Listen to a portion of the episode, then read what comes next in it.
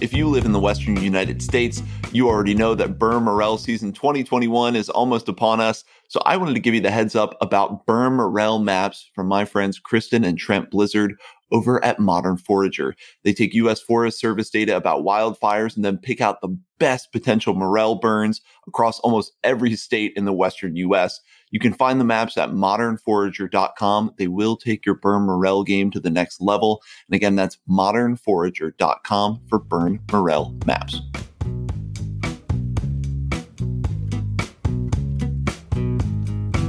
Hi there. Welcome to Mushroom Hour.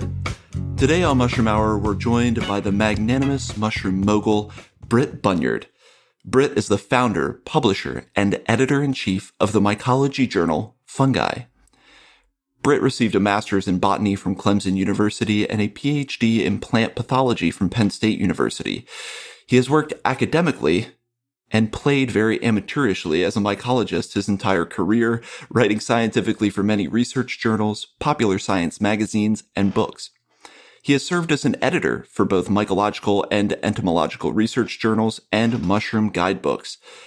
A popular evangelizer on all things fungal, Britt has been featured on NPR's All Things Considered, National Geographic Magazine, PBS's Nova television program, and in 2016 he was made the executive director of the Telluride Mushroom Festival. He's given talks on mushrooms ranging across so many different subjects, that I'm excited to learn what he's focused on now and what he sees as the future of mycophile culture. Britt, thank you so much for coming on the show. Great. Thanks for having me. What an introduction.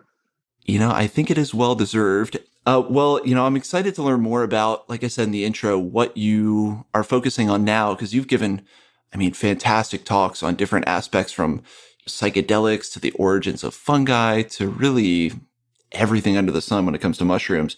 So I'm excited to learn about what you're into now and obviously talk about the history of the amazing Fungi magazine. But before we get all into it, I was really excited to know how you discovered mushrooms, how fungi became this passion to the point where you created a media empire. Yeah, I often sit and wonder how did I get here myself? So I started out like a lot of kids, was really into nature, grew up on a small farm in Ohio. And as far as the mushroom connection goes, our family was not really very connected to mushrooms. But in the spring, they were pretty passionate about going out looking for morel mushrooms. Of course. And both my mom and dad's families, both, they were from Indiana, they would go out looking for morels. And in fact, they just called them mushrooms. I don't know how old I was. I think maybe getting into middle school, wandering around in the woods during the summer and other times of the year, and noticing all kinds of other mushrooms that were obviously not morels, and starting to ask questions about those things and bugs and fish and everything to my dad, because who else would I ask? And he was definitely not a biologist and knew things about farming, but that's about it. And so when I'd ask questions about mushrooms, he would literally, I remember vividly, he would literally say, Well, it can't be mushrooms because those come up in the spring. You know, we go picking those. And I'm like, I'm I know these are mushrooms. And then he stopped and said, Oh, I guess that's right. There are other kinds of mushrooms because you can get mushrooms at the grocery store that they cultivate. And he admitted, yeah, I just don't know anything about them. But there's a guy at work that I work with. He's really into mushrooms and seems to be knowledgeable. I'll ask him. And so he came home and said, Hey, this guy at work that I told you about, my buddy, he's in like a club. It's called the Ohio Mycological Society, which of course is still a, a club to this day. And then later in life, I, you know, flash forward, I actually was a member of that club when I lived in Ohio. Right. He's like, this guy, you know, he's heard me mentioning questions you have about all kinds of things, and I just don't know. So he wrote down the title of a book. He said, "You got to get this book for your for your son." It was the Audubon Guide to Mushrooms of North America by Gary Lincoff. And I was a kid, you know, and so I remember getting this book and just carrying it with me everywhere. And I don't mean just in the woods, but like everywhere, like at all times. I was just so enthralled that there could be so many types of mushrooms. And that's how I got into it. But when I went to, so I was pretty interested in most biological topics. And so when I went to college at Kent State University, that's where I was an undergrad in Northeast Ohio, I was a biology major, but I was really at the time even more interested in insects. And so I started doing a research project with a famous uh, dipterologist, which is a person that studies flies. I did a research project as an undergrad, and the guy said, Well, if you want to do a project with me on flies, which I was really crazy about, it's like I had this project I've been wanting to have a student do for years, but no one's interested. And the reason is because it also involves mushrooms. And you know, nobody that knows about bugs also knows about mushrooms. But we have a really famous mycologist here, Samuel Mazzer, who just died just a few months ago. Oh. In fact, in the upcoming edition of Fungi Magazine, we have an obituary about him. So uh, my advisor sent me over to Sam Mazzer, and that's where it all began. Sam was one of the great Alexander H. Smith students and knew mushrooms really well. And I learned, I first learned from Sam. So I really got so interested in mushrooms from Sam and doing this project that I then just sort of kind of switched gears and went totally, you know, the mushroom route. And so as a master student and a doctoral student, I, I was a mycologist. I was no longer studying entomology, although my research still to this day is with insects and mushrooms. So there's not very many people interested in both of those groups at the same time. So it's not like we get together at conferences or anything because there's really like five of us in the world. But anyways, that's the kind of the weird sort of research area that I carved out for myself. And, and that's how it all began, basically as a kid, getting interested in it. Well, and that's a fascinating symbiosis, really. There are so many examples of bug and fungal relationships, whether it's pathogenic, whether it's mutualistic, you know, those ambrosia beetles that farm fungi, obviously famously leafcutter ants that farm fungi, termites in Africa that farm fungi. Uh, yeah. And I went down the rabbit hole then on your work on flies and their relationship with macrofungi, just to give us a little bit something to chew on there, something we might not have known about. What are com- some of the basics of how flies and macrofungi interact with each other? Yeah, well, you hit on you hit on some uh, famous ones that that most people probably have heard about, like ambrosia beetles, and especially the termites and ants. That although termites and ants are not very closely related, they both through convergent evolution look pretty similar, right. and they even do very similar things, both farming fungi, which is kind of neat. But there's a, a whole host of other interactions that fungi and insects have, and it sort of stands to reason that insects are the dominant animal on the planet. In fact, they're the dominant organism on the planet. The vast majority of known organisms are insects. And fungi also, uh, while are not one of the more dominant organisms on the planet so far as named species, it's entirely likely that, you know, in a hundred years' time, we'll know a lot more about how many more species there are that we currently don't know about. But they're certainly one of the dominant organisms on the planet as they seem to control most, if not all, the plants on the planet, and they have an obligate intertwined life in all sorts of habitats. But right. some of the more interesting things about the fungi and especially the mushroom fungi, the macrofungi with insects, is a lot of them seem to get transported around, almost like the situation with uh, higher plants that produce flowers and entice a vector of its pollen to take it directly to another member of the same species rather than simply relying on the vagaries of wind and water and stuff to pollinate. And it seems a number of fungi, if not a lot of fungi, do this as well. And that's one of the areas that I was working on quite a long time ago. And it's kind of interesting that it seems a number of mushrooms seem to have come to rely on insects to move spores around. There's other really interesting ties in as well. You mentioned a, a, number of pathogens, pathogenic fungi get moved around by insects, and there's all sorts of yeasts and things that live in sap and whatnot. I mean, the as one example, the uh, of an interaction with yeasts, which are really dominant forms of fungi in a number of different habitats. Everyone knows about the so-called fruit fly, Drosophila melanogaster, and this is a fly in a group of flies that's hu- just huge. The family Drosophilidae is one of the most successful families of organisms on the planet. There's Drosophila species and related genera in that family that have all kinds of different niches all over the planet, feeding on things like petroleum and Petroleum. vinegar. Wow. Yeah, and rotting fruit, and, and you name it. I mean, they can eat meat, they can eat plant matter, they can eat rotting matter. Hawaii alone, I don't know how many species of Drosophila there are, but I know there was a very famous paper in the 70s that had already discovered over 300 species of Drosophila just in Hawaii alone. So it's pretty astounding how successful this group is. Well, this group, kind of like humans, comes from really super humble beginnings. It seems that all the Drosophila species we have, which are thousands, seem to all come from a really small group a long time ago that were feeders on sap flows of trees and cacti. So when you see a great big tree in your front lawn, often where the branches come together in a fork or even a wound, it kind of weeps and it'll it'll just do this all year long throughout the year and it's the tree's in no danger. This is just a feature of a lot of large trees. Well that sap that's coming out of course has some sugars and so there's a whole habitat there of yeasts and molds and things that live in there and if you look real close with like a hand lens you'll see there's all kinds of things swimming around in this sap and there's not even that much sap there but there's maggots and nematodes and so a lot of flies that's the only thing they do is inhabit these sap flows. And you might say, well, carbohydrates coming out of where's the protein source? How do they live? Well, the protein source is from yeasts that live in these things.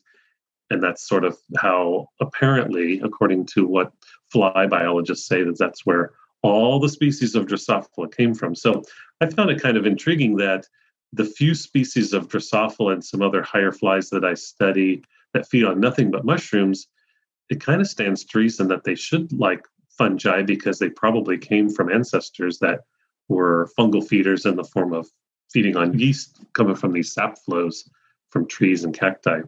Anyways, that's no doubt something that probably no one really looks for in nature because why would you? I mean, you're looking for larger, obvious things that are pretty. No one looks at, at garbage coming out the side of a tree, but turns out, you know, that's a habitat for some organisms. Well, the humble sap microbiome is responsible for this, what I'm going to dub an apex organism that can feed on almost everything. It has hundreds of species derivations. That's absolutely fascinating. And of course, there'd be no way of knowing if they developed their love, their taste for fungi on that yeast and then kind of extrapolated that outwards to macrofungi. But I like that relationship. I'm going to adopt that one. well, and a lot of the organisms that a lot of different insects that are feeding on rotting material, fruit and, and meat and garbage and stuff, you know, they're not necessarily so much feeding on that matter as much as they are on the yeast and other fungi and bacteria that are feeding on that matter because that's where the protein is in the yeast and other molds there. So you just never really know what's going on necessarily until you kind of look start looking closely. I mean, all the time in scientific journals, there's amazing discoveries found on really common stuff that's all around us. It's just no one really thought to look or didn't look and thought to look in a different way. So a lot of times it's it's obvious stuff that just wasn't obvious. It was hidden in plain sight. Yeah, I mean, you just offered me a huge new perspective, which is the idea that when something's feasting on a decaying, any kind of decaying matter, they're actually feasting on the whole microbiome that's gathering around that. So, of course, that makes a lot of sense. But like you said, it's so obvious. It was maybe in plain sight. And I guess for you with your work, were you focused on that spore dispersal element of the relationship with Diptera or what did your research look at in that time? So, you know, it started out as an undergrad just wanting to kind of catalog what's going on with mushrooms. You know, we know there's maggots in pretty much any mushroom you find. And what are those maggots? Most of the time, those little worms that you see in there are the larval stages of flies that are obligate mycophagous insects. They have to feed on mushrooms, they don't feed on other things. You could find beetles and some other things in mushrooms, but for the most part, they're feeding on the fly larvae. So, what's going on there? Well, you can't really identify immature insects from their immature stages. You have to rear them out as an adult, and that's why no one's really known a whole lot about what was going on in the mushrooms. So, the project as an undergrad was simply just to rear these things to adulthood and, and find out what's going on. What kind of flies live in these mushrooms in northeast northeast Ohio, where I was a student, and you know you quickly start finding there's certain families that have a few species that live in these mushrooms. And okay, well, that's pretty cool. So the next thing is are they generalists or are they are any specialized? Maybe some could be specialized on mushrooms that are woody conchs on the sides of trees. Maybe some are specialized on things that are more toxic to mammals and things like that. Or maybe there's a size or a time of the year. And so, sure enough, all of those things do come into play, you know, because when you go in, into a habitat, if you see two organisms that appear to be pretty similar and feed on the same thing and in the same way, there's a rule called the competitive exclusion principle, which says one of the two will outcompete the other unless they come up with a way to sort of share the resources. So they either feed different times of the day or different times of the year, or there's something that keeps them from coming into competition because if resources dwindle or there's gets to be too many of them, there will be competition and one will exclude the other. So, using that, I was looking for what sort of differences I was I was finding, and there are some differences in so much as some types feed more on tougher. You know, they're able to feed on tougher, more woody mushrooms like polypores, and some are not. There didn't seem to be any difference as far as toxins. None of the deadly mushrooms are toxic at all to any of the mushroom feeding flies. Hmm. There's some seasonality, you know, some species of a group come out early in the year and some come out later in the year. But I was sort of disappointed that I never really found any real specialized flies that feed only on one type of mushroom or one group of mushrooms.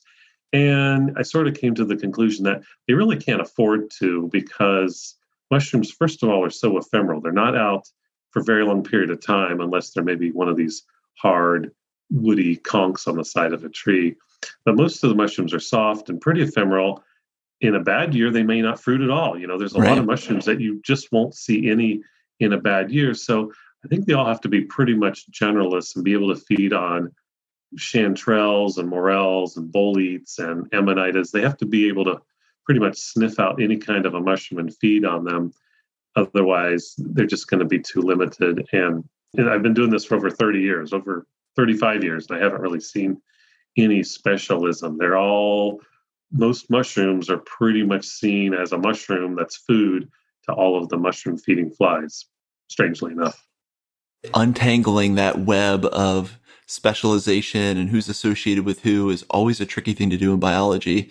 So to come to the end of that road and realize, well, they're actually all generalists is kind of a, an interesting conclusion. And I think for us mushroom hunters, then we can all take heart that when we see larvae in our big porcini, hey, at least it's continuing the life cycle of these Diptera, and we, you know, maybe be a little less crestfallen.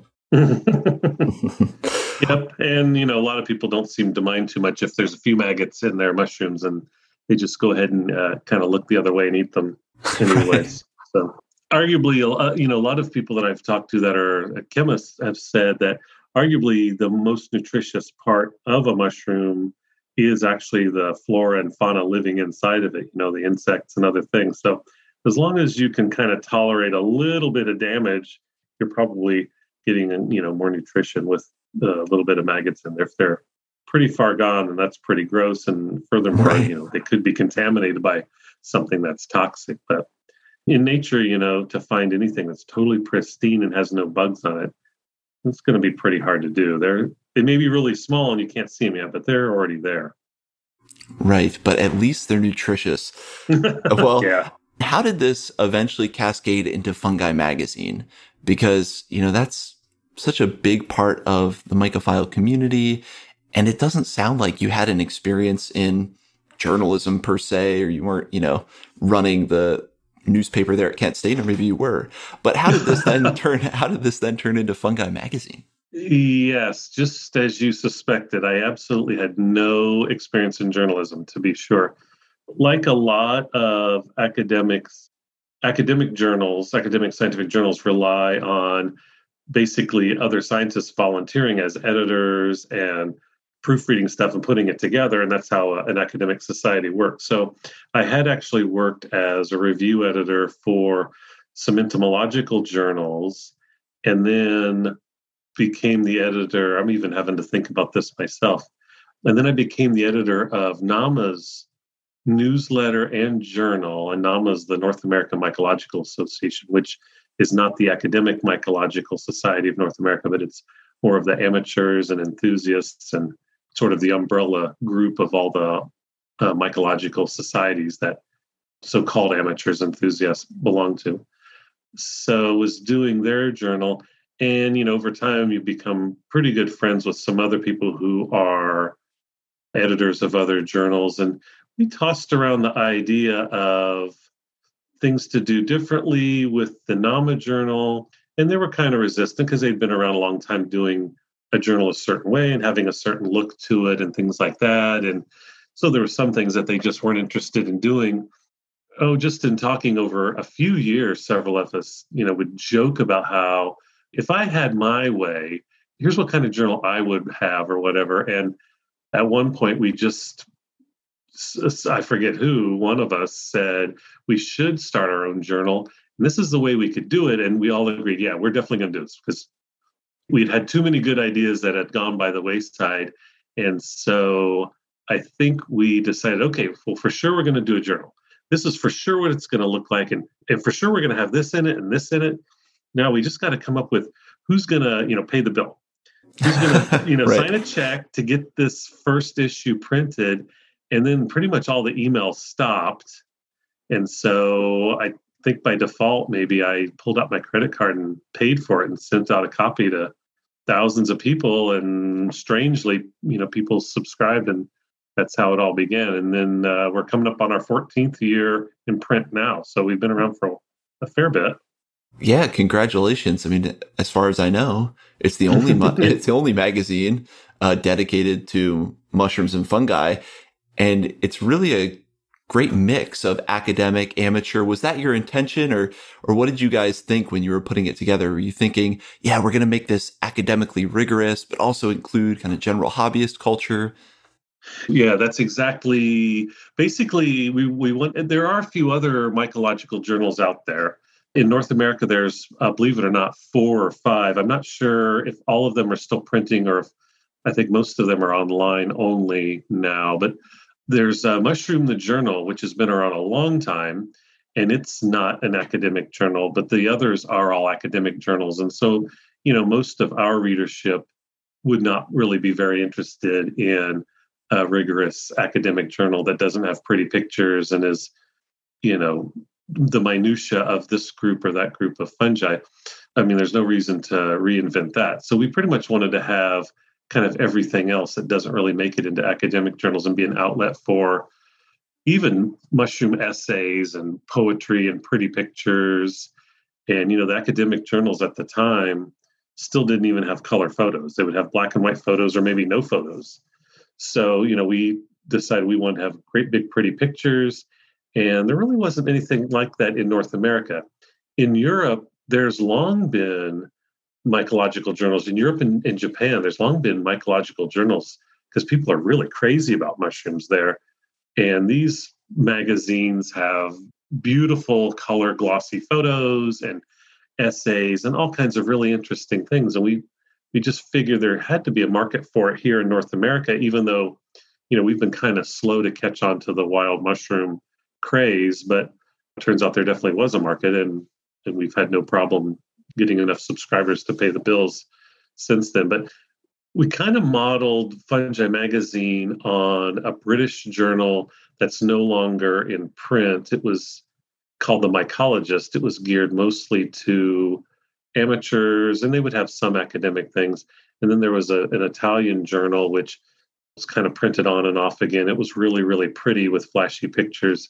So, in addition to some kind of semi academic articles on maybe reviewing a group of mushrooms or a family or a genus and how to know them, and even having some microscopy and stuff like that. We typically have uh, essays, poetry, photography, and a number of different topics. And usually the magazine comes out five times a year. So there's four seasonal issues and one special topics issue.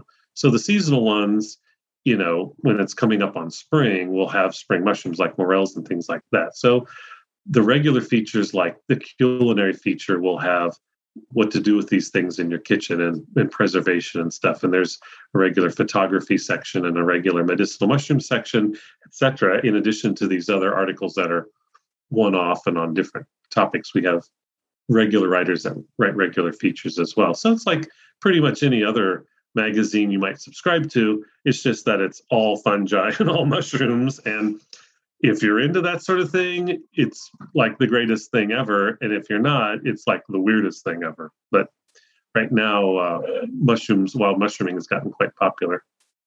So it sounds like then it is very much the makeup of what you'd expect from a magazine. You know, I had this image of Britt kind of starting it as this one man show and you're out writing articles and capturing pictures. But it sounds like from the beginning, there is a, a bigger team involved to contribute content and really make, make the magazine.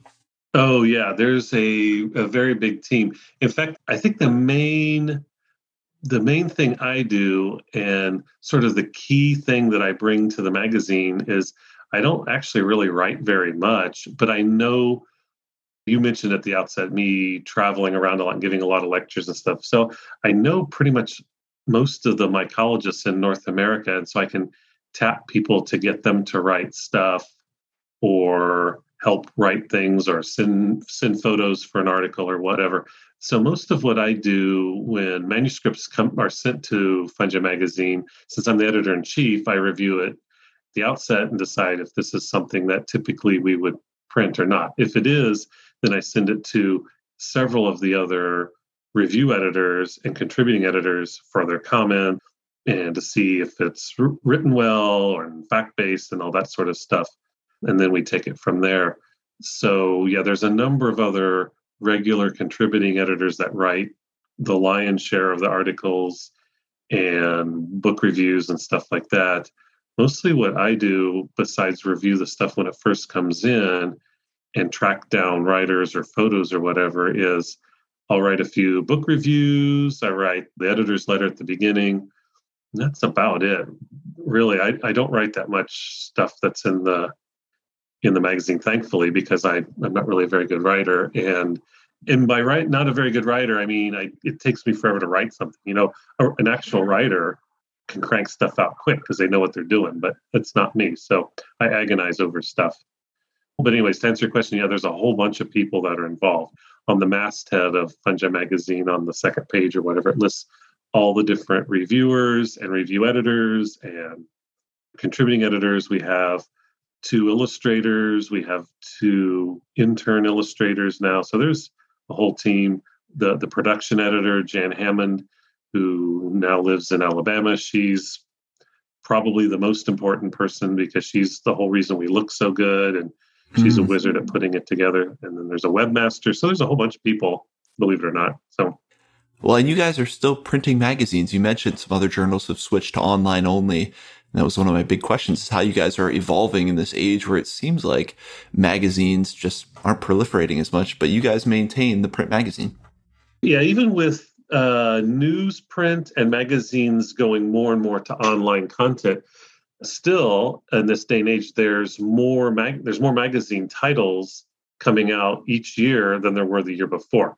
Probably 50% of them go under, but the next year there'll be like 52% new magazines coming online. So there's there's ever more titles coming out all the time, and again, a lot of them are online only or some are, are print and online.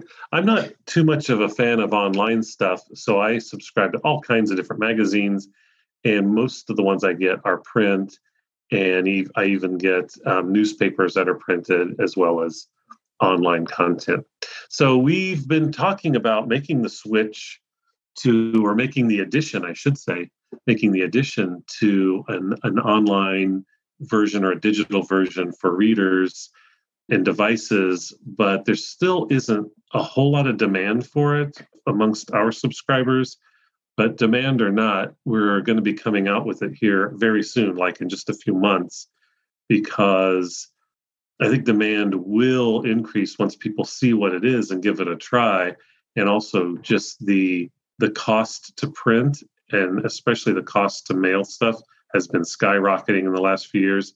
And this year, in addition to that, the reliability of the mail was just dreadful. It was taking a lot longer to get stuff delivered. So all of those things are kind of conspiring to tell us it's time for us to move more into the digital version. And, and for people that don't like a digital version, I totally understand it. I don't like digital versions of stuff either. So we'll still have a print version as long as anyone wants that. But we will, like everybody else, start moving into the digital version as well, the digital world.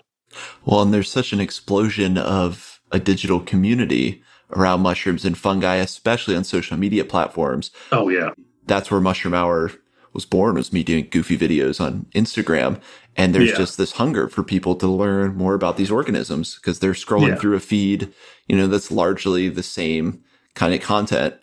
And so when something like a mushroom comes up, a big flashy picture of a mushroom, people just get excited about it. So I think you have a huge digital audience to tap into there. Uh, so I think that- I think you're right. And and my kids, of course, they have no interest in anything that's printed. They do everything uh, on their devices, and they're like, you know, when you finally get with it and get around to having an e version, of course, you can do so much more with it. You can have links to stuff and videos and so many more things. So, I mean, it will be exciting to get into that as well. So, I'm looking forward to it, even though I'm still going to be flipping through my paper copy, just like a lot of other readers. But there's definitely a lot of other things that can be done. And so I see it as a plus, and we'll just see where it goes. Well, and I love the paper copies because I love having them around the house. It's like the perfect coffee table thing. Yeah. And the pictures, you can't ever replace a picture, a big full page picture of a mushroom on glossy, nice yeah. magazine paper. So I think there'll always be a place for both. And I'm curious if there are any powerful opportunities that making the magazine afforded you. I mean, I'm sure there's hundreds of stories and unique things that you got to do and people you got to know on such a deeper level because you were working with them on the magazine, but maybe a couple of things that stand out that were opportunities where you thought, wow, if I didn't go down this path and make this magazine, I would have never got to meet this person or do this thing. Yeah, well, uh, if we had like all day to talk about this, I, I, there's just dozens and dozens of things that I think about all the time that you know I don't really make a salary doing this magazine or whatever. Thankfully, my wife has a good job and, and makes enough money for us to afford our lifestyle and everything. But at the same time, my lifestyle includes lots of travel and getting into the woods all over the world and everything. And yeah, there's no way that would have happened if I had remained a university professor and not kind of shifted from that into doing this magazine business and visiting with clubs and museums and giving lectures and stuff. So when I was starting out, I mentioned um, at the beginning when I was starting out, what the, the first book I got on mushrooms and really got me going down the rabbit hole was this book by Gary Lincoff. And that was in the early 80s when that book came out and when I got it. And I grew up to many decades later become very good friends with Gary Lincoff. And until he died just a couple years ago, you know, we would do stuff together all the time. And that was pretty amazing situation where you can kind of have your childhood idol that you can grow up with and become working colleagues you know? I mean how many different career paths and, and endeavors can that happen? I mean you could never have a like all-star hall of fame pitcher on your favorite professional baseball team that you idolize as a kid. You could never grow up and decades later be on the same team as that guy because right. the guy couldn't be pitching that long. That that couldn't happen. But in some fields, like you know, in academic fields, that that can happen. That's one thing that uh, really happened as a result of kind of shifting gears more from doing academic type mycology to getting more into doing stuff with amateur clubs and uh, which is frankly a lot more enjoyable because the so-called amateurs are the ones that frankly know mushrooms a lot better than the academics and they're way more enthusiastic so I got in with them pretty early on. But just some other things too. A lot of the travel and one of our writers led for 25 years these mushroom tours all throughout Italy. And I've always loved Italy and, and been to Italy a couple times.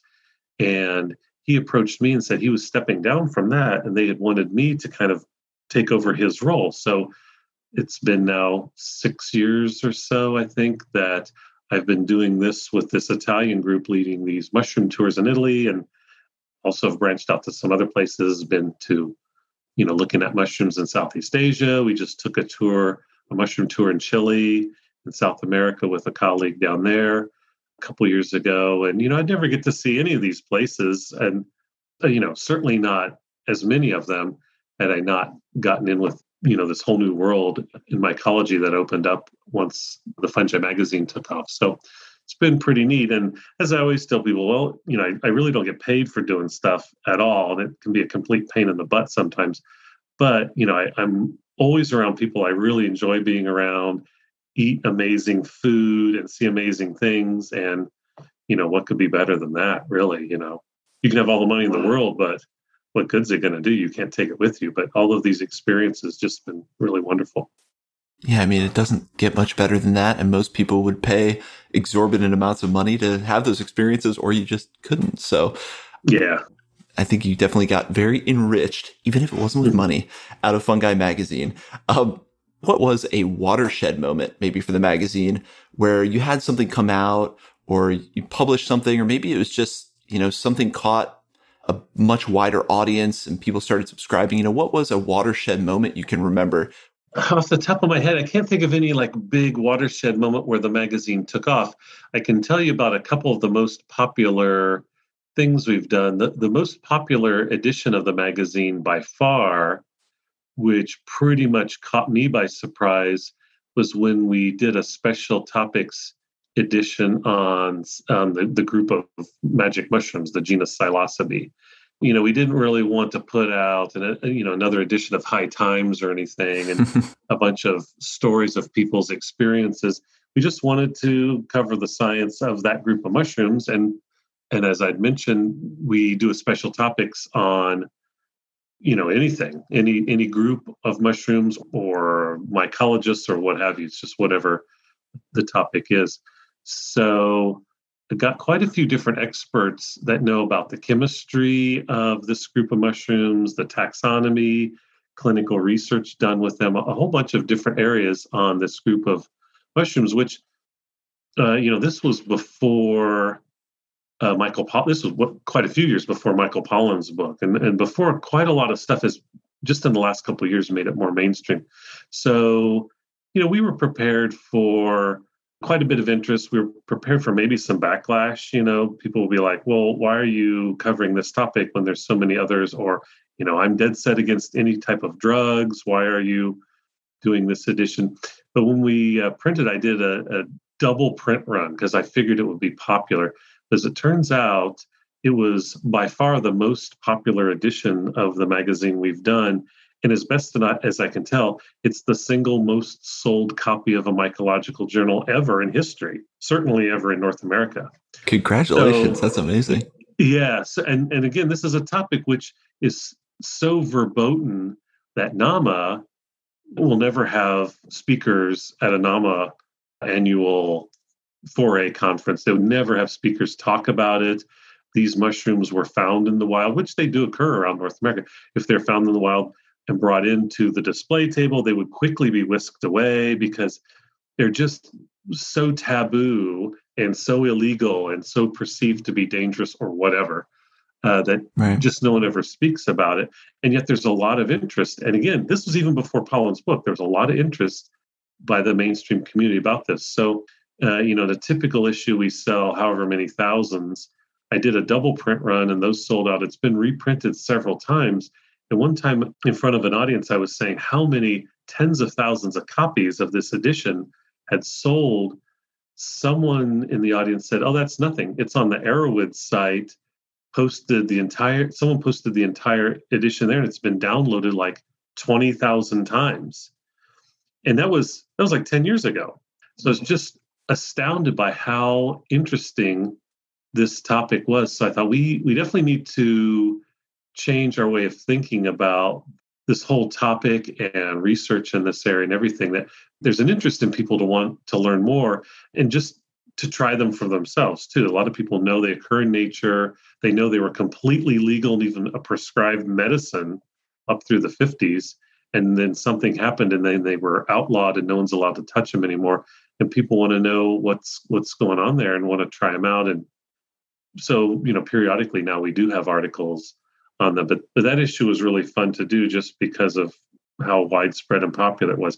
Libraries, you know, a lot of university libraries get the magazine, and like starting about a month after it was in print, I would get an email like every three or four days from a library saying, "So I don't think you sent us that copy. We're missing it." And you know, or in checking our records, it did check in, but now it's no longer here. Can you send us a replacement? And so after this happened like five or six times in like the first couple weeks, I started telling the libraries. So here's the thing the magazine's about magic mushrooms. You have college students there and you keep it out on the table where people can just get at it. It's going to disappear again. So, you know, you're going to have to put it under glass or something because I can't keep replacing these.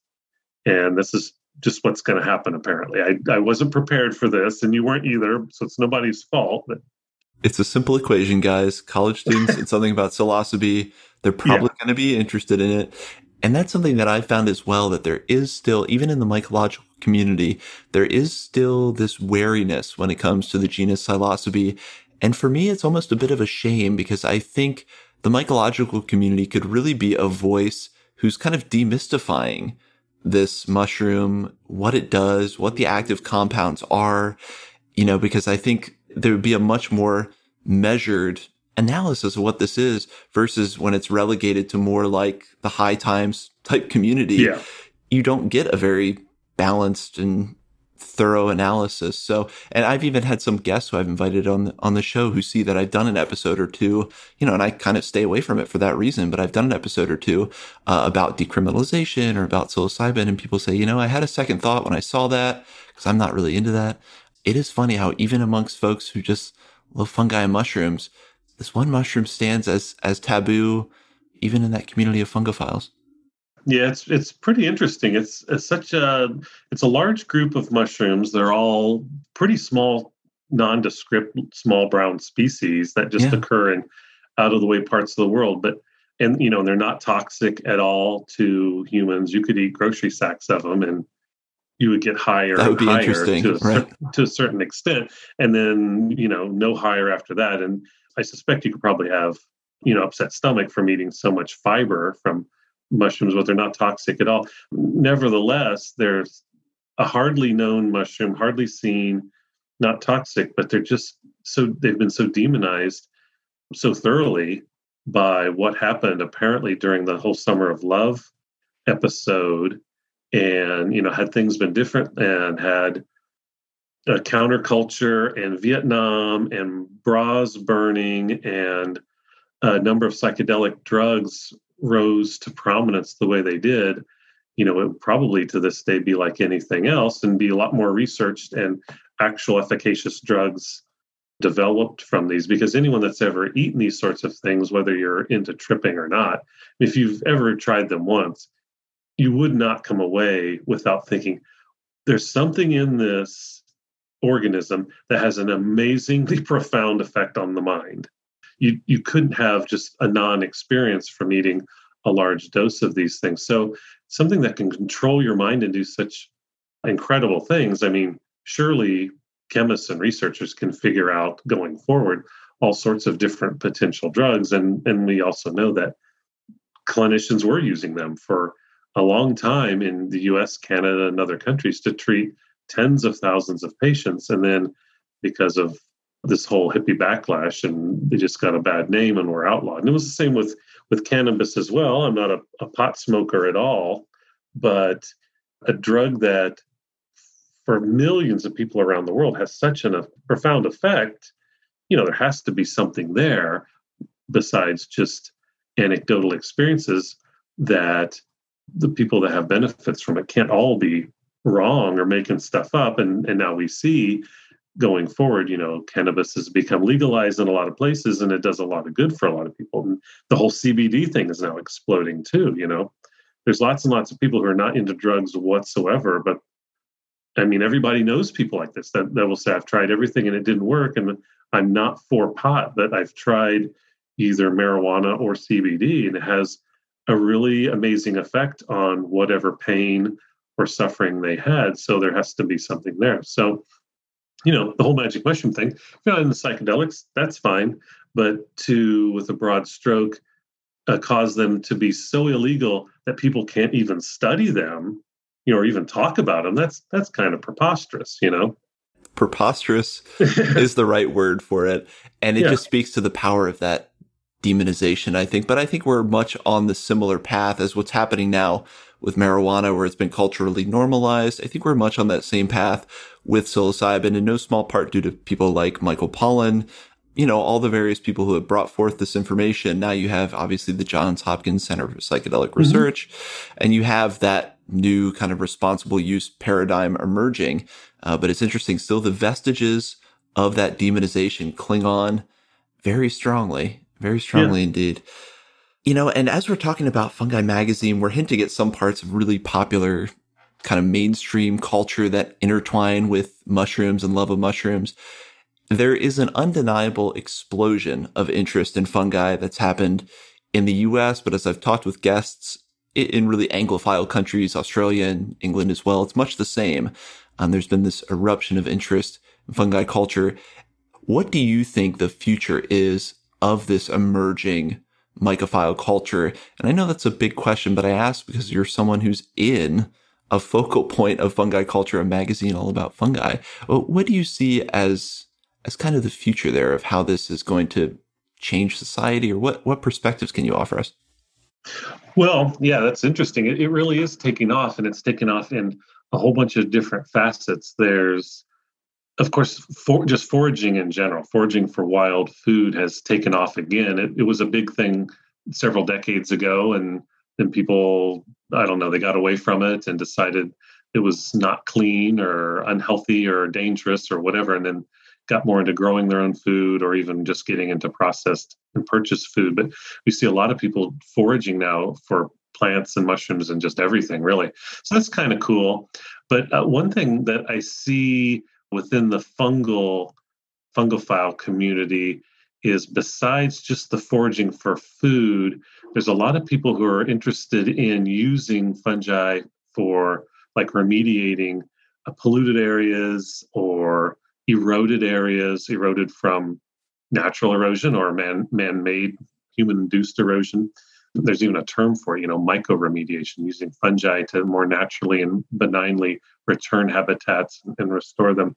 So this is one of the things, besides the psychedelics thing, that I think is going to become really big. And I, I really hope it does. I hope people interested in, in looking for wild mushrooms and you see social media just erupting with can I eat this? I found this mushroom. You see a lot of people getting out into the woods.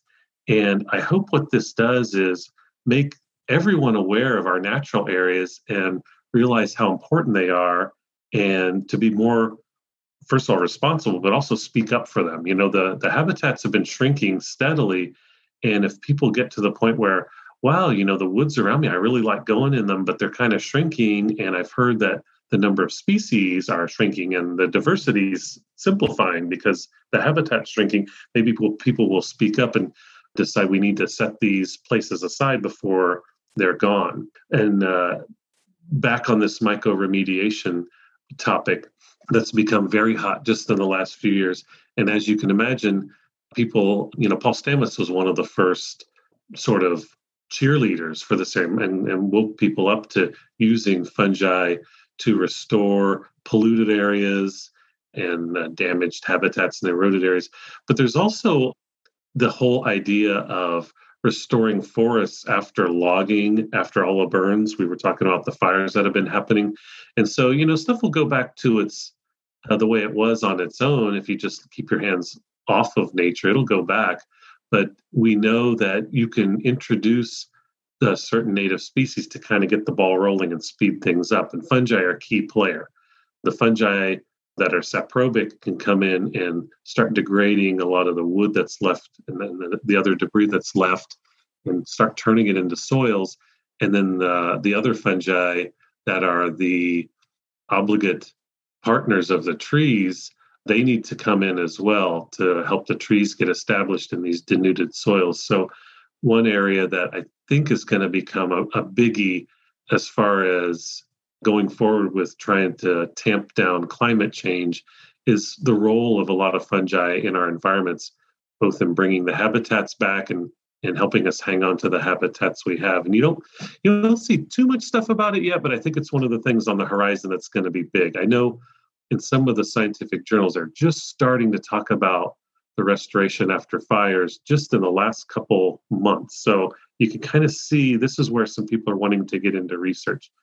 Next year for the Telluride Mushroom Festival, I'm going to have this as one of our themes and, and hopefully get some scientists to talk about this because Colorado, where the festival happens, was really hard hit by fires, more so than ever before. In fact, the largest fire in the history of the state is burning right now. They're still trying to snuff it out. It's burned over half of Rocky Mountain National Park. Mm. And getting these habitats returned to normal so that all the other organisms that live there can get back to thriving is going to be key. And it, it sounds like uh, some people are thinking fungi are kind of the keys to getting that going. So keep an eye on habitat restoration. Besides the foraging and the medicinals and the psychedelics, I think this is another hot area where the mycologists are going to be in the news. And I certainly think it's one that captures anyone's imagination when they first start looking into mushrooms. I know it was that way for myself. You just hit on the key ones that kind of start you on the journey. Oh, I can use these medicinally. Oh, I can grow these for, and then you realize, oh, they can clean up the environment. Just a whole new level of perspective opens up because that is such a, a pressing issue. I guess, do you see then that kind of grassroots interest and maybe some academics getting into it could lead to maybe some institutional adoption of these practices, like the U.S. Forest Service, even things that, oh, of that oh, nature? Oh, yeah. Oh, yeah, for sure. In just as a to return to the whole Telluride Mushroom Festival that I mentioned a minute ago, where Telluride is, the town of Telluride has, you know, it's surrounded by lots of mines. That whole area has been uh, mined for all kinds of metals and minerals, and including the big mines that operate right in Telluride. That's what the town was founded on. But all of these tailings that come out of the holes in the ground, you know, there's heavy metals and other things that pollute the waterways and the land. Nasty and so stuff. this was pretty much a super fun project to clean this up. Well, the Telluride Mushroom Festival as well as the Telluride Institute and a number of other agencies, state and federal, have had running a test pilot study of a mycoremediation of a, a badly contaminated area very near the town. And it's kind of cool to see how all this works. Again, these are all natural things in the environment that kind of come together to stop silt from leaking into the water and can kind of clean up stuff by breaking down things naturally and keeping things in place. So, and just as you mentioned, you know, you can get other agencies that have a problem that want to help pay to clean stuff up or find things out. Uh, if you can kind of pair them with people that have the know-how to do some of these studies, I know some of the people have been on your program have uh, interest in and experience with doing some of these studies. So this is you know this is revolutionary. When when i was a kid or coming up through college in the 80s you, you never heard about any of these things. You know there was one way to clean up stuff and well often that meant you know causing further damage frankly. And, right. and now people have kind of come full circle to just sort of doing stuff the natural way how you would have done it like on a farm or in your small village back in the old days when you didn't have money to bring in a backhoe or a lot of big industrial type things so it's seems like it's a lot more benign. Right here at our house, I'm looking out the window, and I mentioned uh, before we got on the air, I used to have a farm in Wisconsin. And now we live kind of in the middle of this wetland preserve in the middle of a neighborhood. And what this area looked like in the 80s was a complete mess because it was all graded and, and how houses built. And the, our lot, as far as I've been led to believe, was sort of the last one because it was just trash, you know, trash in quotes. It was swampy and a tangle of trees and nobody wanted it. And, you know, you leave things on to go back to wild and now it looks like it looked probably hundreds of years ago. And a lot of the water that drains from the rest of the neighborhood, which is full of fertilizer and stuff, it comes through my backyard with our wetland and everything. And the water coming out the other side is quite clean. You know, you can see eutrophication on our side because of all the nutrients in the water. But then further downstream, the other little ponds that are through the neighborhood, they're all real clean. So, I mean, you can see how this thing works. It's it's not rocket science. It's just how nature works. If you put nutrients in the environment from human waste or lawn fertilizer, there's stuff that wants to eat it and it explodes. And then further downstream, you know, that, that's been taken out of the water and it's pretty clean. So I do grow some mushrooms here on straw and things for the table, but fortunately the situation's not so bad that I have to do a cleanup with a Stamets like cleanup. You know, it's already kind of done that slowly over the years. But in any case, it's just sort of, I guess, unlearning what we thought we knew and just learning to kind of go back to doing let let nature do what it has been doing all along. That's the revolution. I mean, that's the revolution yeah. is listening to nature, letting natural processes take effect. And then, you know, on the applied side, maybe understanding them to the level where we can then leverage a natural process that is the revolution. It's like we need to yeah. get out of the way and either let nature heal itself or aid in the natural processes that nature goes through if we feel like we need to accelerate or, yeah, like put some mycofiltration in your eutrophic water there or something like that. Yeah. When I was in grad school, uh, you know, I was in uh, ag sciences colleges at both Clemson and and Penn State, and so of course there were a lot of forestry majors and stuff, and you'd hear lectures or even have classes on stuff and just always the term managing habitats and managing the forest was always used that's ridiculous. What did what did these stupid wasteland forests do before humans came along and managed them and you know showed them how to grow properly? Talk about egocentric. Yeah just just leave it alone. Just don't do anything. In fact don't even go there. Just Best let it grow. Scenario It'll, leave it alone yeah. Yeah, it'll it the trees and everything know what to do. They've been doing it for millions of years. It's when you start going through and cutting roads or burning stuff upwind and I mean that's when you're altering things. But a forest on its own, of course, will will do just fine. How about we try learning from the millions year old processes derived by nature over many, many, many attempts you know, why don't we learn from that instead of thinking we know a better way? I, I think everyone can. I think everyone can get behind that that revolution, Britt. I I'm on that one. I hope so. And you mentioned Telluride Mushroom Festival. I know you're now the director of the nation's preeminent mushroom festival. Just give a brief synopsis for listeners what the Telluride Mushroom Festival is, maybe what the future of the festival looks like. I know this year was the first virtual festival, and how folks can get involved. So, brief synopsis of what the Telluride Mushroom Festival is. So, it's super cool. Perfect. That's all we need to know. Oh, was that too? Was that too brief? Okay, that was too brief. Is it about so mushrooms? The yeah. So the Telluride Mushroom Festival, which takes place in uh, about the middle of August in the southwest corner of Colorado, in the really, really big, beautiful mountains.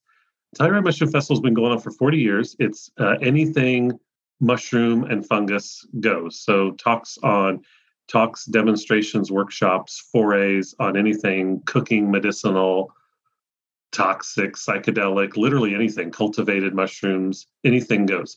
It started 40 years ago as a psychedelics conference, whereby a physician in Denver brought in some pretty famous clinicians to have a forum to talk about psychedelics research and what the status was of psychedelics research, because there really wasn't an outlet for that back in those days. So it got to start doing that and then grew and grew and more and more people were coming wanting to learn about stuff like that of course but also wanting to know about eating wild mushrooms and cooking them. And it just kind of grew from this sort of clinical slash hippie event to a much larger much much larger clinical hippie and anything else in between event that it is today. So you know there's thousands of people that go today you know there's over i don't know at a typical year there's over like 200 different presentations usually about 40 different presenters that go. So if you've been to a foray like a lot of your uh, listeners probably have been to a mycological foray and there was maybe a presenter or two and you are taken into the woods and shown how to know different mushrooms and maybe there's a, a cooking event to show how to prepare these things or whatever. Well this is like that but much bigger. You know there's over 40 different presenters and over four or five days everything under the sun as far as demos and forays and and everything. So pretty cool. As you mentioned, this year was the first virtual year. We did have in-person stuff for the few hundred people that we we told everyone not to come because there's danger of getting sick from COVID nineteen, and there's still a few hundred people that insisted on coming anyway because you can't you just can't keep them away. Of course. So we did, yeah. So we did have we did have a number of forays and and things like that that were socially responsible and had you know special rules on how to do all this. And thankfully, nobody got sick. That was at the Telluride Mushroom Festival. But typically in a year, it's it's in person and and anything goes. And there's a big parade and there's panel discussions. There's just everything in between. So people that have heard and never been, you can go online and find videos on YouTube from stuff like this. The movie Know Your Mushrooms that came out quite a few years ago was sort of a documentary about it. And uh, you mentioned Larry Evans. Larry Evans was one of the stars of the show. He's been coming to the festival for years, way before I started going to the festival. It's a pretty amazing happening. If anyone that's ever been is usually pretty overwhelmed their first time, just how many mushroom crazies there are and how many mushrooms there are. It's it's pretty cool. There is nothing like that collective effervescence at that festival where all of Telluride becomes mushroom central. Everyone oh, is yeah. into mushrooms. Everyone is into fungi and you can be at a talk and sitting next to you, you know, it's like a Dennis McKenna or Peter McCoy or someone. So you're kind of like sharing in this collective effervescence with all these amazing mycophiles. I'm, I'm convinced you start learning things by osmosis and you think, how do I know that? I didn't even hear a talk about it. And you actually picked it up from someone who's in the audience there.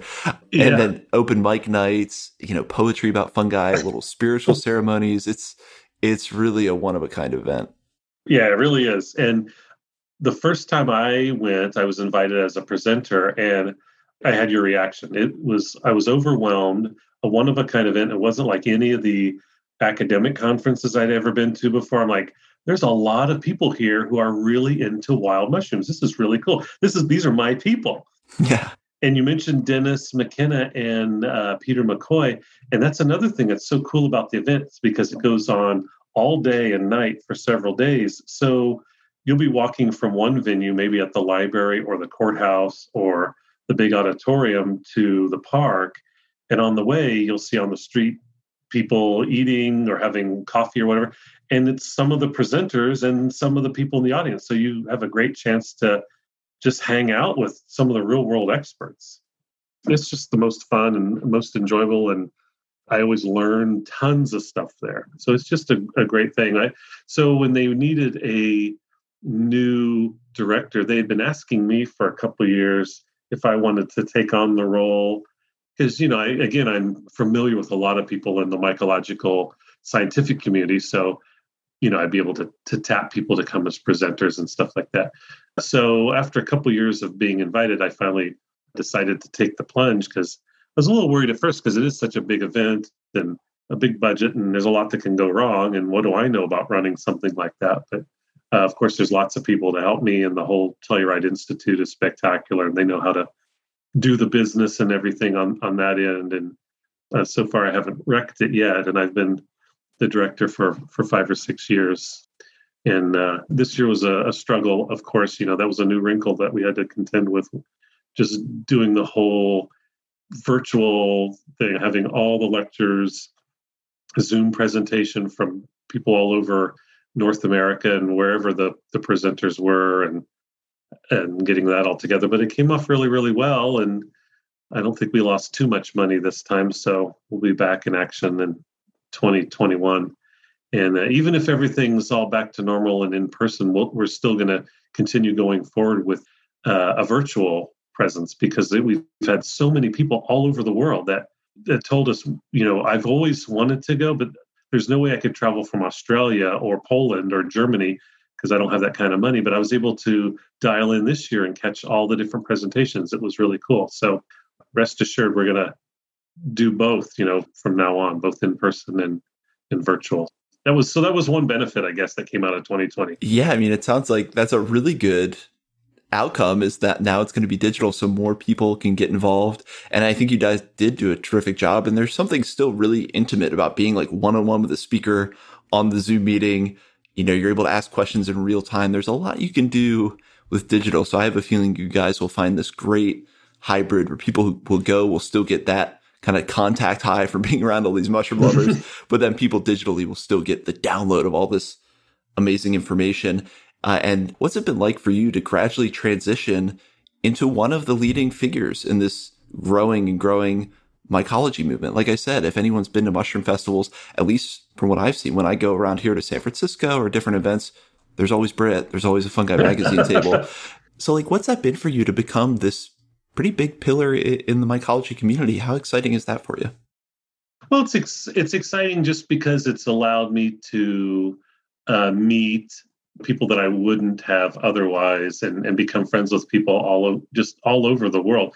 I could tomorrow, if I had an emergency meeting for whatever reason, or a funeral, or anything, any emergency that uh, could happen on the East Coast or the West Coast, or really just about anywhere, I could call someone that I've that I've become friends with and stayed with, and say, "Hey, tomorrow I need a place to stay in in San Rafael or somewhere. Is that possible?" And they would say, "Oh yeah, that absolutely. Just come on out and just drop what you're doing and come on out." So I've just met so many friends, you know, lots of friends, lots of really, really good friends that there's no way I would have known otherwise. And it's it's just a really tight knit community. And anytime you go to a mushroom club foray or the NAMA foray or the Telluride Mushroom Festival, everyone says the same thing. They're like, it's like this family I have where we get together like, you know, once or twice a year or maybe once every other year.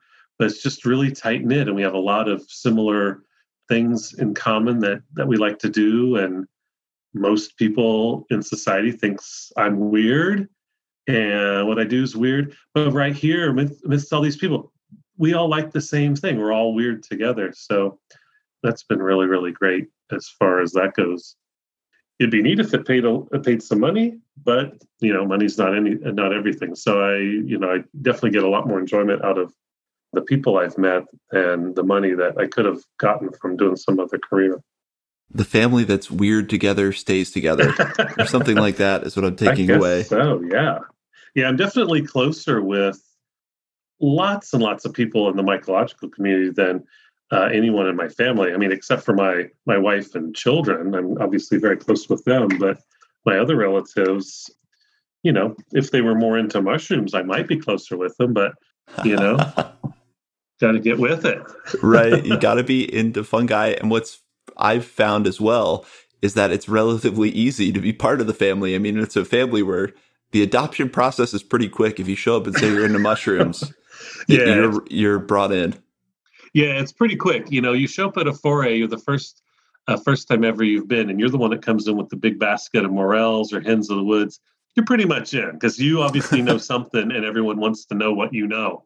Yeah, yep, that's it's that easy that adoption process. I love that idea. A big family of mushroom lovers. And I guess, you know, we've talked about mycoremediation. Are there any other areas about mushrooms or fungi that are really catching your attention right now? You know, maybe a future focus of a magazine without giving too much away. Anything in particular standing out that you're really focused on?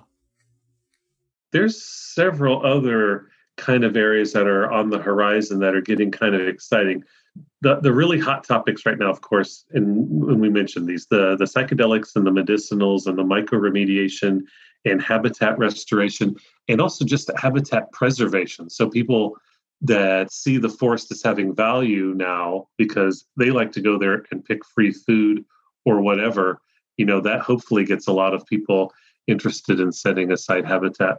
But just some other areas, there's new movement afoot to build things out of build materials out of fungi and mycelium as well which is kind of a cool idea it kind of started out with people trying to come up with better ways to make eco-friendly packing materials and stuff like that so if you remember i don't know how old you are but i think must have been the 80s or 90s there was the movement to try to get rid of styrofoam and find other replacements for styrofoam and and some of these things that don't break down. So people hit on using well recycled paper and stuff like that as packing material, but also like cornstarch, like packing peanuts. And you still see these to this day. And, you know, this cornstarch you can just throw it in the sink or throw it in the toilet or just throw it out on your lawn. And when it gets wet, it'll just fall apart. And it's just cornstarch, so it's naturally biodegradable. But then there was other things coming on the market as well. And I started seeing, it was in the 2000s, I started seeing stuff coming my way. And I'm like, what the heck is this stuff? It looks like molded styrofoam, but I could tell it was not styrofoam. And then I started seeing articles showing that people were growing mycelium of, I don't know what, all kinds of different mushrooms on some sort of recycled cellulosic material. So wood chips or sawdust or straw or something. And the, the fungus starts growing, and then you like scrunch that into a mold, and you can make this styrofoam like material out of it. It's totally biodegradable, and I presume it could be cheaply made, but at least it was biodegradable and wasn't styrofoam. So I thought, well, that's pretty cool. And they started noticing, well, this stuff has pretty good insulation properties. So maybe there's other things we can use in building materials for that. And then people were even making boards and other things out of it and showing how you could make small buildings out of this stuff. I've been to museums and some other places where there were whole buildings and, and archways and stuff made all these blocks of this stuff. I thought, well, that's pretty cool because you could just simply grow this material into any shape that you wanted. Again, it's biodegradable. So when you get done with it, just throw it in your garden or you could burn it or bury it or anything and you don't have to worry about contaminants in the environment. So i haven't seen too much new stuff lately but i do know there's a bunch of companies Ecovative is one that are studying this sort of thing as far as other materials made out of fungal products for construction. Likewise there's synthetic leathers and things like that that are now being made out of fungi and they are it's uncanny how similar they are to actual skins taken off of dead animals which you know that's not everyone's cup of tea right. and i mean there's just it's not sustainable i mean there's there's not enough animals to feed us and to produce leather exactly and i think the one that stands out in my mind recently I mean, he's been at it for a long time. Is Phil Ross at MycoWorks and their new Made with Reishi product? I mean, you if you saw a picture of that, you couldn't tell it wasn't traditional leather. I felt the stuff and everything. You, you couldn't tell it wasn't leather. Yeah. It's really astounding and it's pretty and it's very durable. And again, you know, stuff like that when it starts out, of course, it's expensive until everyone's doing it and it's scaled up. Literally, the sky's the limit on stuff like that because we already have all the acres on earth that are put into agriculture. There's only the amount of uh, meat we're making now is really about as much as we can make. And there's more, the more people all the time.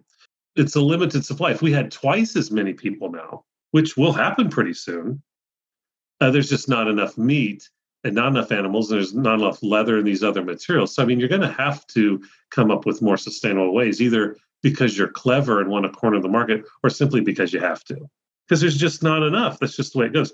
So, when I was, I remember when I was an undergrad and in high school, there was I remember when we hit 2 billion people on the planet. That was a biggie. That's not that started, long ago. No, it's not. So you started seeing books that were blockbusters like The Population Bomb and stuff like that coming out that were predicting in another 50 years there would be, you know, 5 billion people. And I just I would think, well, that's not possible because there's 2 billion people on the planet now and we're running out of resources and there's the air pollution's really bad and just all these things. Well we're way beyond that and just no end in sight. The last i saw i think we're now at what 7.2 billion? Yeah i know it was over 7 billion yeah. Yeah so for people listening again i'm not that old. I'm in i'm in my 50s early 50s so went from the 80s 2 billion people on the planet and you can look people can look this up I remember when we hit 4 billion and 5 billion, and now we're over 7 billion just in my lifetime.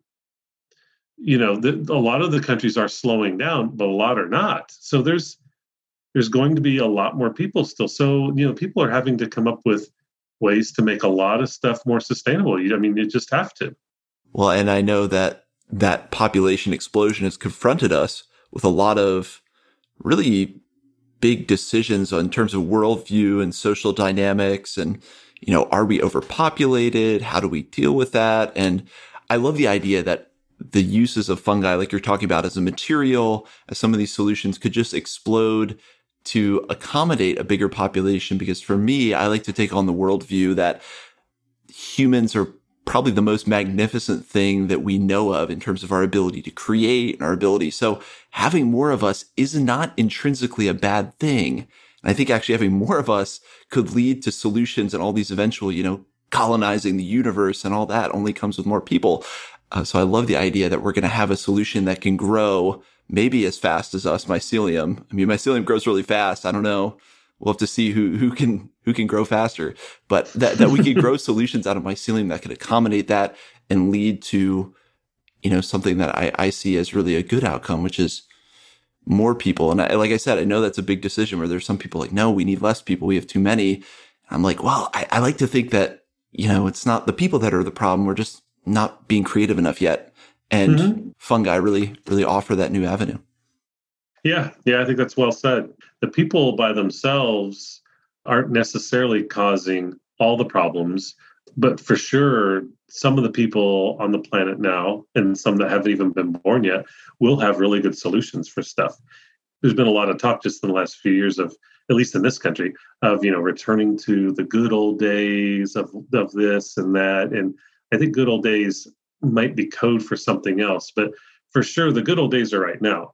Right yeah. now, there's fewer chances of you dying from being maimed and injured and killed in factories and pollution. And while some things seem really now, the best time to be alive for a human is w- without a doubt right now. And going forward, I believe in 50 or 100 years, it'll be even better because we keep coming up with solutions to problems. So yeah, I don't I don't think too many people is necessarily the problem and I don't even know what too many means and and that's also kind of the danger too, you know, as as populations have doubled. I mentioned going from 2 million to 4 million and 5 uh, billion and now 7 just in my lifetime. I think I don't know if it was Malthus or who said, you know, sort of like as a population of anything grows, there's this doubling time and the last generation before there's too many, there was only half, you know, half of the environment was full. If if you're considered like ducks on a pond, two ducks arrive and they stick around for a season and then another season, you know, you go from two to four and pretty quickly the pond's half full. A pond half full is still a lot of space for those ducks, but one more generation of doubling, now the pond's completely full and there's no resources and you're choked on your own waste and everything else. So that's kind of the danger. You never know when you're at carrying capacity and even beyond it. Until it's too so, late. Until it's too late, yeah. So, I mean, obviously, we have to be concerned uh, with that sort of thing. But I think your point about humans being able to figure out things and come up with better ways of doing stuff, I mean, that's what humans have been doing ever since. That's why humans are everywhere now. You know, there were other organisms pretty good at living in their habitat. In fact, the most adapted to their their habitat. I mean, fish are more adapted to living in water than humans are.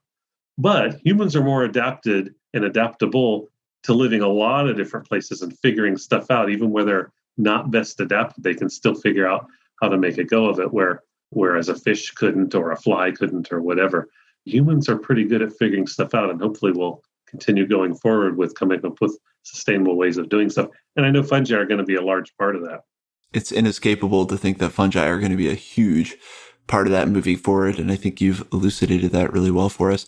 Well, moving from that giant macro scene down to kind of the micro of, of Britt and the little bit of your future here. What, what are any uh, future plans that you have? I know you talked about a future plan for the magazine in terms of kind of offering this digital side of things. Do you have any ideas for maybe like an online repository of old issues? Or I guess what's, what's on the horizon for you? So the horizon for me and, and Fungi Magazine, since you mentioned Fungi Magazine in particular, we are just now starting to get into publishing books and have launched the Fungi Press. We uh, had sort of a little compendium book we came out with a couple years ago, and then earlier this year uh, we came out with a large compendium book on the Amanitas of North America. So people that are crazy about Amanitas uh, academically or even just on the amateur level and want to learn about Amanitas, this has been a wildly popular book. We have another book coming out this fall on it's a guidebook on mushrooms of one region of North America, and I'm kind of keeping that as a, a secret until it comes out. I just had uh, with a co-author a book, the Amanitas book I co-authored with an author in Arkansas, and then I have another book coming out with a different publisher, kind of a beginner's book that has all kinds of stuff that a beginner would want to know, sort of a complete handbook on mushrooming. That's coming out by Quarry Books, and it's actually available now. You can pre-order now, and it starts shipping. I think the first week of December. You can order that. So that's pretty exciting. But getting back to Fungi Magazine, stuff we have coming besides these books we're rolling out, and hopefully a few more in upcoming years, we have a compendium of the first 10 years of editions because some are out of print now. Sometimes we reprint and sometimes we don't reprint. So we have a compendium of the first 10 years of magazines that people will be able to buy. That'll be available pretty soon. You can just download it on your computer and have all the first 10 years on your computer. So that should be pretty fun. Yes, that's my dream. I was really hoping you'd say that. Yeah, and it's just gotten too expensive to be reprinting back issues and shipping them to people with, you know, this digital, you know, you can buy it on a flash drive or whatever that will have you can put on your computer, you can search it more easily and for people that do want back issues, most of our back issues are still available, but you know, they're not going to always be around because we've now printed in 13 years. We've now had, I think, like 56 editions or something like that. So it's kind of getting to be a burden to kind of keep all of those in stock, as you can imagine. Right. So, anyways, those are those are exciting things for Fungi Magazine coming on the horizon. Getting into books and some other things like that really exciting. And I think all of us are waiting and hoping that that one region that you teased us with is our region because I know that we all need better and better mushroom guidebooks. Can't have it enough. Might, where, where you're sitting right now, it might be your region. That's all I'm going to say. But if uh, if listeners are unfamiliar with Fungi Magazine and, and do want to get more information or see what we do have already in stock and in print and whatnot, the website is fungimag.com and we have the store there and all the issues always have some free content posted every time we come out with a new edition. There's always some free articles to read online full text and other fun stuff like that sometimes videos and things. So there's a bunch of things that go on there fungi magazine has a, very popular facebook page. It's one of the most popular of all the mushroom based facebook pages there's i forget like 22000 members on that page. So if you are the type that well you don't really want to take the plunge to buy a magazine or whatever but you did find a weird mushroom in your yard and want to get it identified yeah you can post a picture on fungi magazine facebook page and have it identified literally in seconds you know. As you know from going on facebook the the mushroom smarty pants sort of are like rivals and want to see who can identify something faster than someone else so you can usually get something identified just in seconds time it's it's pretty cool it's a pretty cool tool. It's really mind blowing. And I've encouraged people who tell me, ah, I don't have Facebook. I'm like, you should make one just because if you're going to hunt wild mushrooms, that is the best way to get things identified. And you'll have renowned experts, like you said, within seconds, within minutes, jumping on your find and giving you an ID. It's almost unbelievable. So people then can connect with Fungi Magazine, fungimag.com, and on your guys' Facebook page. And I guess, Britt, do you have a personal TikTok page where you do little dances with mushrooms or anywhere we can connect with you directly? Uh, I think I'm too old for that. I, I've heard of TikTok and know what it is. I am not TikTok famous, but I do know ah. what TikTok is. But that's something my kids tell me is a thing. So I don't know. Maybe I'll have to get with it one of these days. Okay, but for now, we're not going to see Britt doing any doing any TikTok dances. It's no. a shame. We all missed out. The world is poorer for it. uh, but uh, I'm going to ask some questions that I like to ask all my guests, and I have a feeling you'll have some great answers. And the first one is a mushroom that you love that you want to share with us and why. And it can be a little befuddling because some people say, I could never pick a favorite. So no pressure on that front. Doesn't have to be a favorite, but just a mushroom that you love and why. Oh yeah, you know it's it's like your kids. You you uh, love them all equally, or at least you tell everyone that.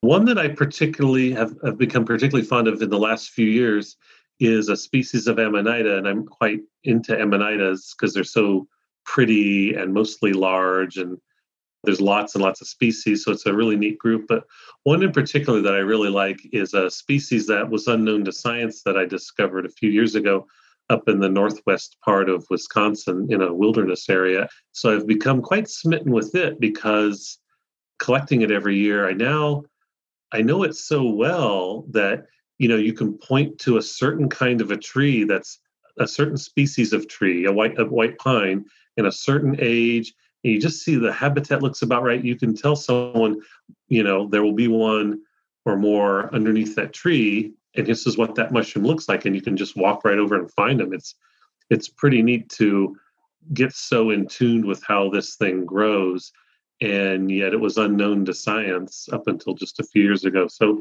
the name hasn't been published yet. Hopefully this is going to be the year we're going to formally describe and, and name it but the uh, common name we've given it is the Northwoods grisette, and the scientific name that we use when referring to it, although again it's only a provincial name at the moment, is Amanita chequamegonensis, which is sort of a tongue twister, but it's named for the Chequamegon Nicolet National Forest where it's where it's found. So that's my favorite, this Northwoods grisette. It's it's very pretty, rather tall and slender and graceful. And the top of its zonate colored different shades of brown. So it looks like a, a bullseye, like a target almost. It's kind of it's kind of bizarre looking. Oh, I knew you'd have a, a fantastic answer, and of course you did. But they're Britt's all really very cool. own Amanita. Yeah, they're all really cool, and I like going to forays with clubs and stuff, and people like me to go on forays often because well, you you it was a bad year or you didn't find the edibles that you were looking for, but we did find this one weird thing that no one's ever heard of before, and you know, all the mushrooms have stories. And because I've been around a long time and around a lot of really good, really great mycologists, I've picked up a lot of stories. So even little bitty mundane mushrooms very often have a really neat story. So that's why it's really hard for me to pick any one that's especially, you know, a standout because they all have a lot of really interesting things about them. They're all like old friends for you in a in a certain yeah. way. Yeah. And then a bigger general question What has this relationship with fungi and with mushrooms given to you and, and brought to your life? How has it enriched your life? Well, just kind of returning to the whole notion that I've met so many great friends and had my life enriched in that aspect, other people with similar interests that I would never have met, you know, otherwise, just all over North America and even the world. You know, I'm just really lucky and fortunate that this sort of thing has fallen into my lap and I've been able to meet so many great people from all over the world. You go on Facebook and social media, there's a bunch of people that are pretty disagreeable and people are like, God, I would not want to be around that person. They're just so awful in this way or that way. But that's the minority of people. Most people are actually really nice and, and interesting and have passions and you know stuff about them that are very redeemable and you'd want to you know want to make friends with them and so this whole fungal community has allowed me to meet a whole bunch of people that I wouldn't have otherwise. Getting to know mushrooms helped you find your human family. Yeah. can't ask much more from a non human organism than that.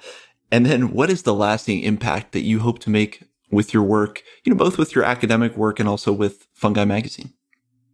Oh, well, that's, yeah, that's pretty interesting. Um, so with my academic work, I've hoped hope to try to bring to light kind of an interesting symbiosis that really not many people are very interested in, but I think it's pretty interesting and it's not really of economic importance or anything like that. But it's just one more part of nature that's really kind of fascinating and just shows how so many things are intertwined. Likewise, with the magazine, you know, I'm hopeful that we can just bring to light fungi to the the more greater masses. There's a lot of people that there was no outlet for them to read about fungi or learn a lot of stuff, and I think that's why the magazine's been so popular. So I think that's what the job is we're doing with Fungi Magazine, and hopefully we'll be able to continue that. That's the one thing that I've I really would have liked, you know, at the outset with the first issue that we did a long time ago, you know, I would have liked to have brought something to the general population that's a way for them to learn about and appreciate and get a better understanding for fungi. And going forward, I think we've been successful doing that and we'll hopefully continue to do that. Yeah, we're in the newest age of exploration. And I certainly think you're on the front lines of that in every sense. And I know you said there's no economic benefit. And I always like to add the little caveat that we know of yet. And I think so much of the, I think so much of the fungal research right now uh, because I'm always hungry for what's the applied method when I talk with a researcher, what's the applied use? And it's like, well, you need to discover the fundamentals of how these basic questions, like you said at the beginning, we need to understand how these basic questions of biology work. Who knows what secrets are locked in there? Who knows how impactful it's going to be? So we're at an exciting age of discovery, and you are definitely doing a massive job in in ushering it in. So, Britt, thank you so much for all the work you do. And thank you so much for joining us and being so gracious with your time here on the Mushroom Hour. It was an absolute pleasure. Oh, well, pleasure was all mine. It was it was great to talk about it and nice to uh, chat with you on the airwaves here.